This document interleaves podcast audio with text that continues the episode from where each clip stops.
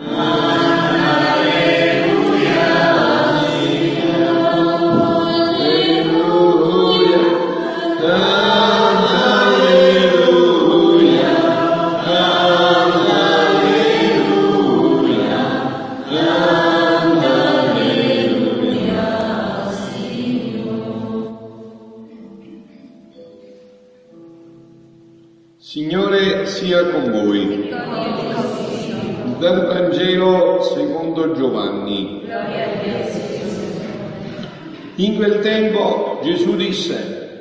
verità, in verità io vi dico, chi non entra nel recinto delle pecore dalla porta, ma vi sale da un'altra parte è un ladro e un brigante.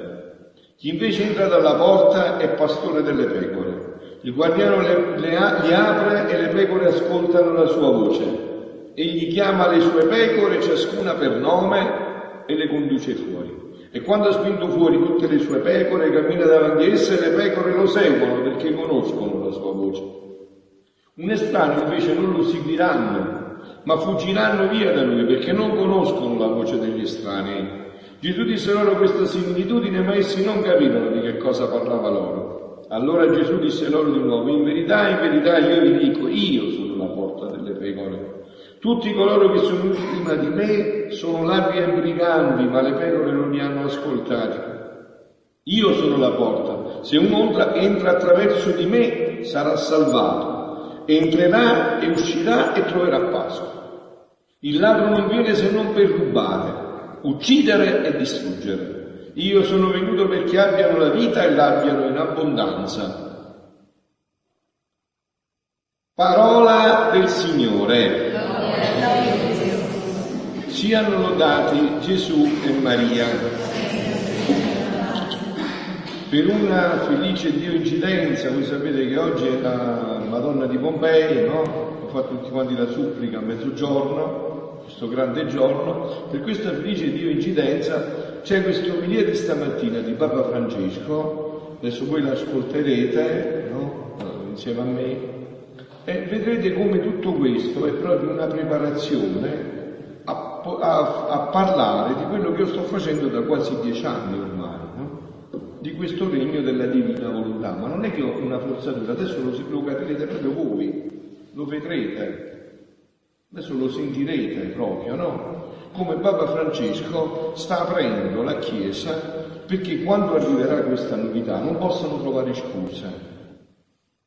E non si sentono dire come da Santo Stefano, tardi, eh, sempre opponete resistenza allo Spirito Santo, alle novità che lo Spirito Santo vuole fare, no?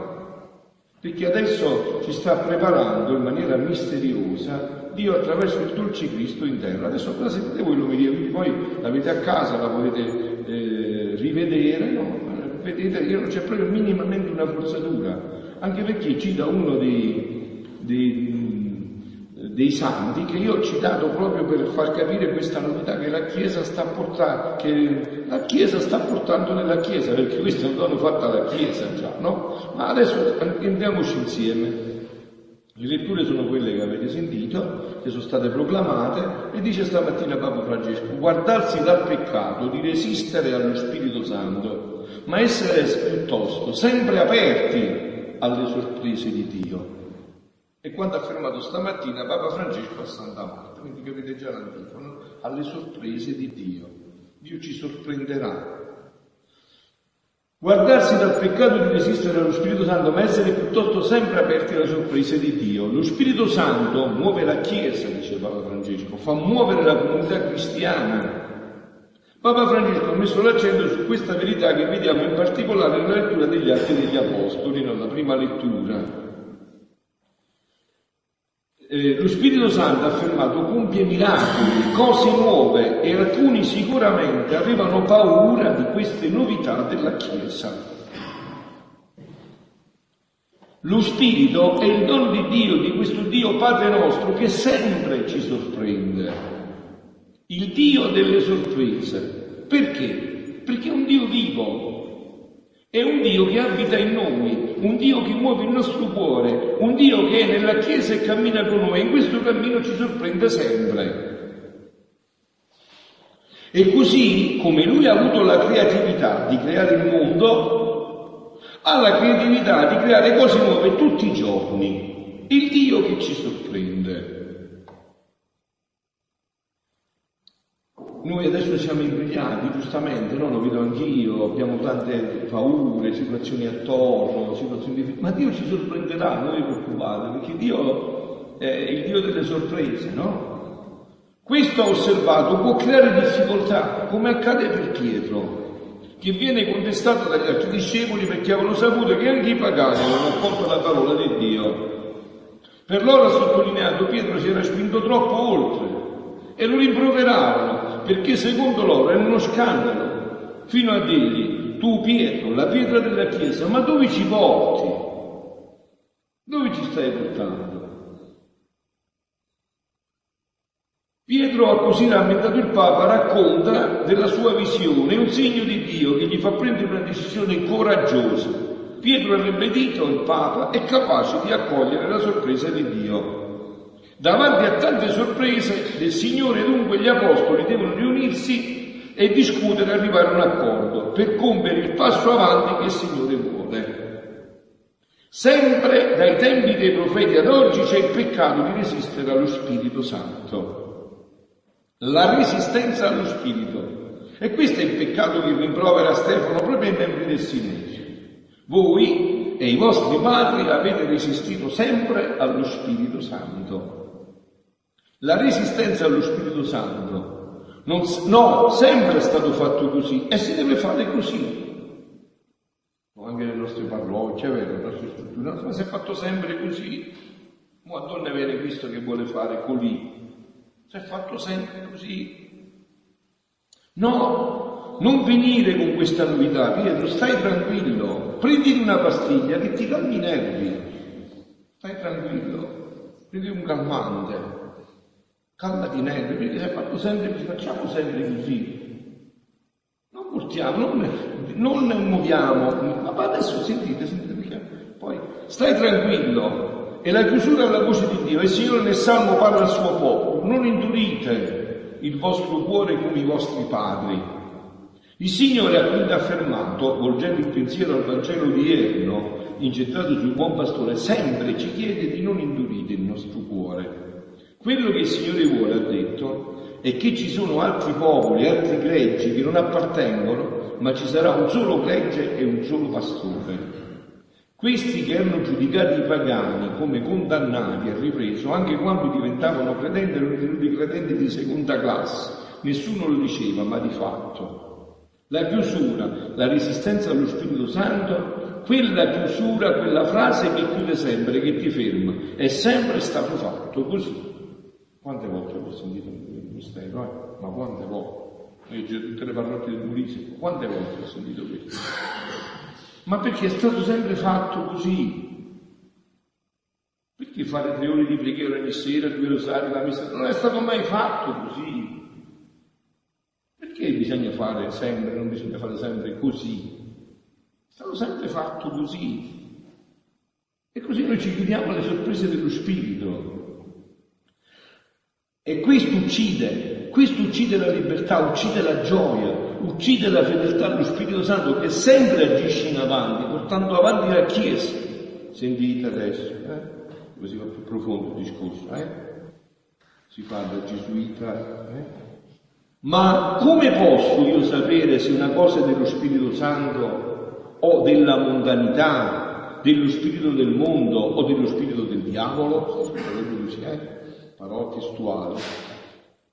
Ma dice Paolo, ok, noi dobbiamo aprirci alle novità. Ma come facciamo a discernere da dove viene questa novità?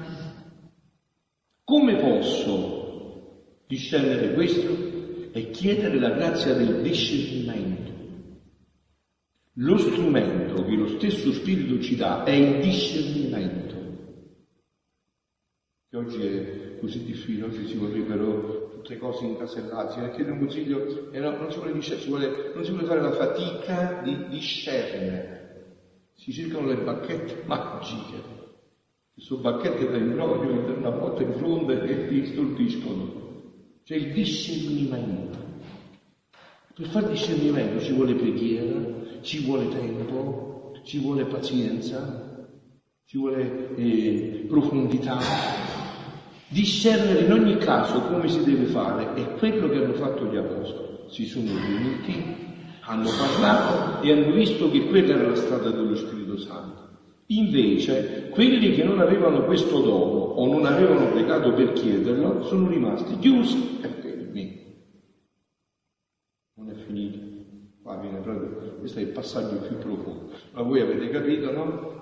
Che Papa Francesco sta dicendo che vuole una chiesa in movimento, una chiesa che si apra allo Spirito Santo nella continuità che sappia discernere qual è la vera novità dello spirito, che non è un inganno diabolico, che non è un inganno mondano, ma che è una continuità, ma che amplia, che diventa una novità perché amplia quello che è il patrimonio della Chiesa. Questo io lo faccio da dieci anni, vero? I ritiri da dieci anni che vi parlo di questo.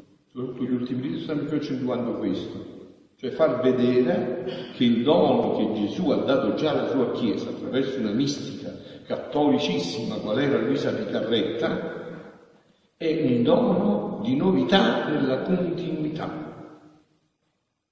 È completamente nuovo perché dice qualcosa che è già contenuto nella parola e che bisognava esplicitare. Noi cristiani, ha detto ancora, dobbiamo tra le tante novità saper discernere discernere una cosa dall'altra, discernere qual è la novità, il vino nuovo che viene da Dio.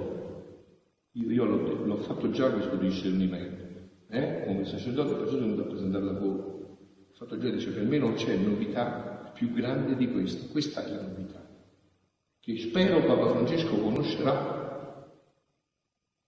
Spero che Papa Francesco conoscerà questa è la novità. È una novità che già è nel cuore della Chiesa. Una, guardate che mistero, no? È una novità che Dio già ha inserito nel cuore della Chiesa.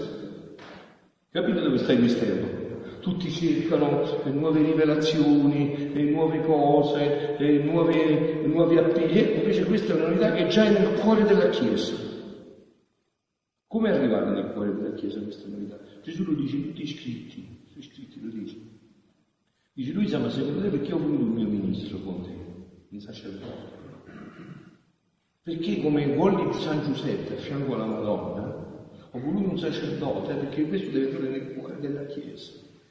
E non per niente, non per niente, questi scritti sono venuti fuori attraverso un santo. Sant'Annibale Maria di Francia. E che garanzia e che sicurezza e che profondità, che novità più di questo? Qual è la novità che viene dallo studio delle moderne e qual è la novità che viene dal diavolo? Dice fate discernimento. Da dove viene? Da dove vengono le novità? Da Dio? Dal mondo? Dal diavolo? Qual è la novità? La fede, ha soggiunto, non cambia mai. La fede è la stessa, ma in movimento cresce, si allarga il dono della divina. Cresce, si allarga, sempre la stessa, ma diventa più grande, diventa più ciotto, si allarga, cresce, diventa più alto, più grande, si allarga, cresce e si allarga. E riprendendo un monaco dei primi secoli, sapete chi è? San Vincenzo de Lernis, la mia fissazione, in un piccolo cuscoletto, l'unico scritto nella mia vita, sta proprio qui. San Vincenzo de Lernis, eh, vedi? Eh? Come è bello lo spirito, parla sola lingua, San Vincenzo de Lernis.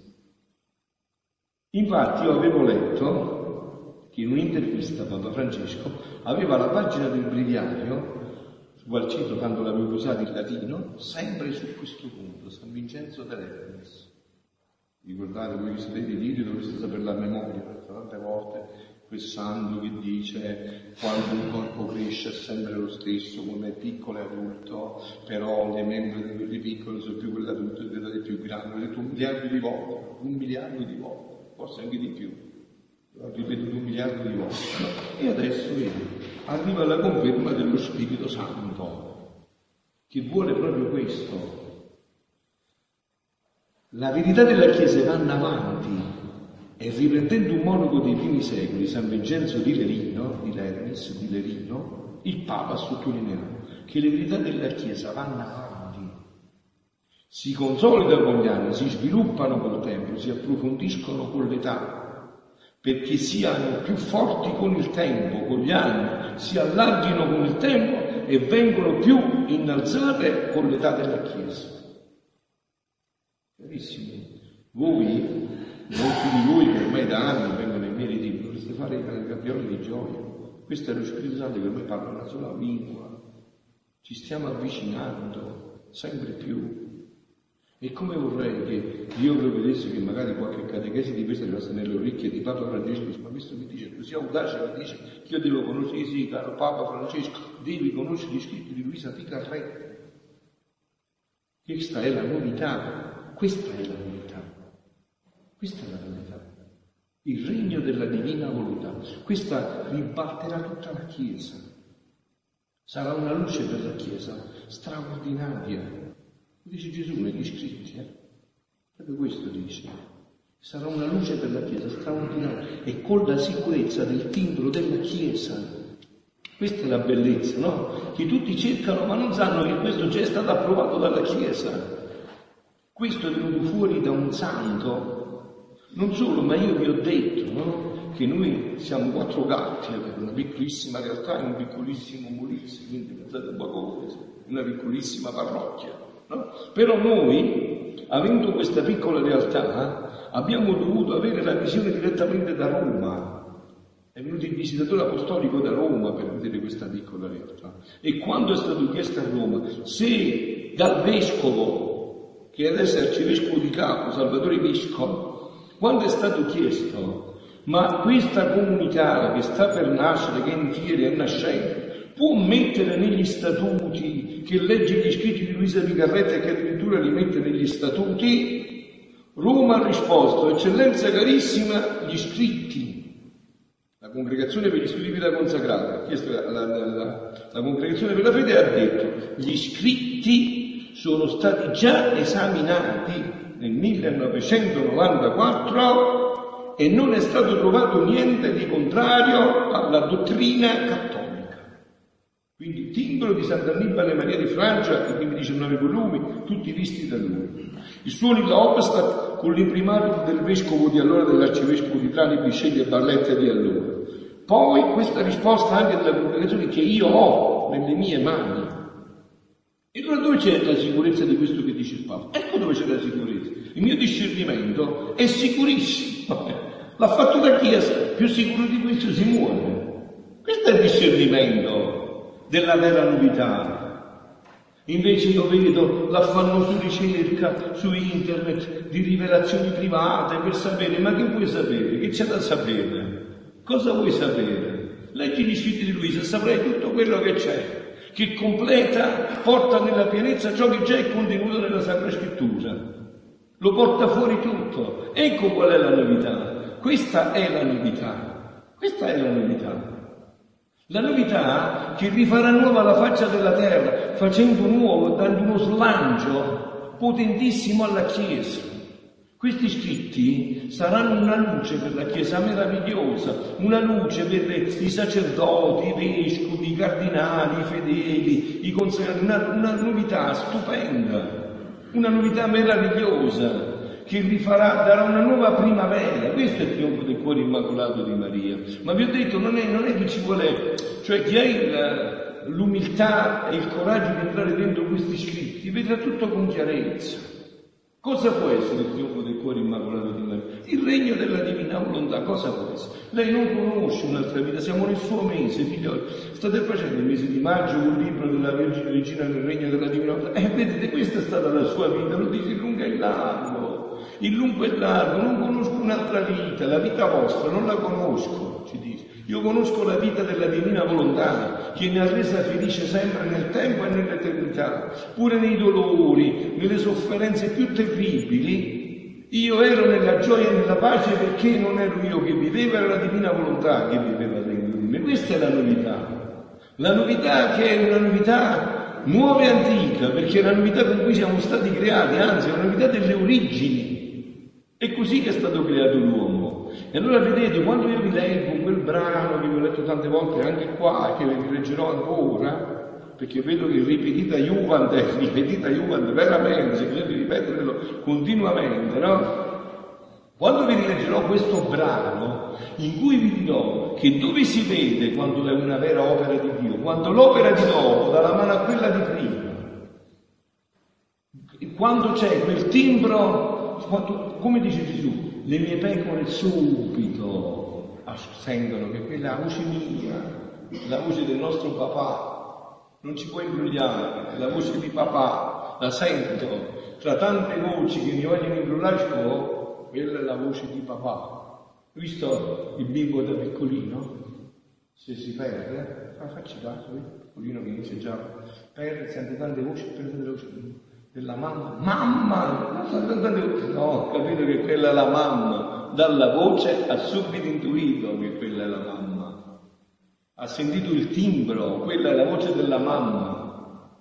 E allora vedete, questa è la novità. È una novità che ci riempie di entusiasmo, che ci riempie di speranza. E questa novità che Dio, già sapendo i difficili momenti che stiamo attraversando e che attraverseremo, l'aveva già fatta penetrare nel cuore della Chiesa.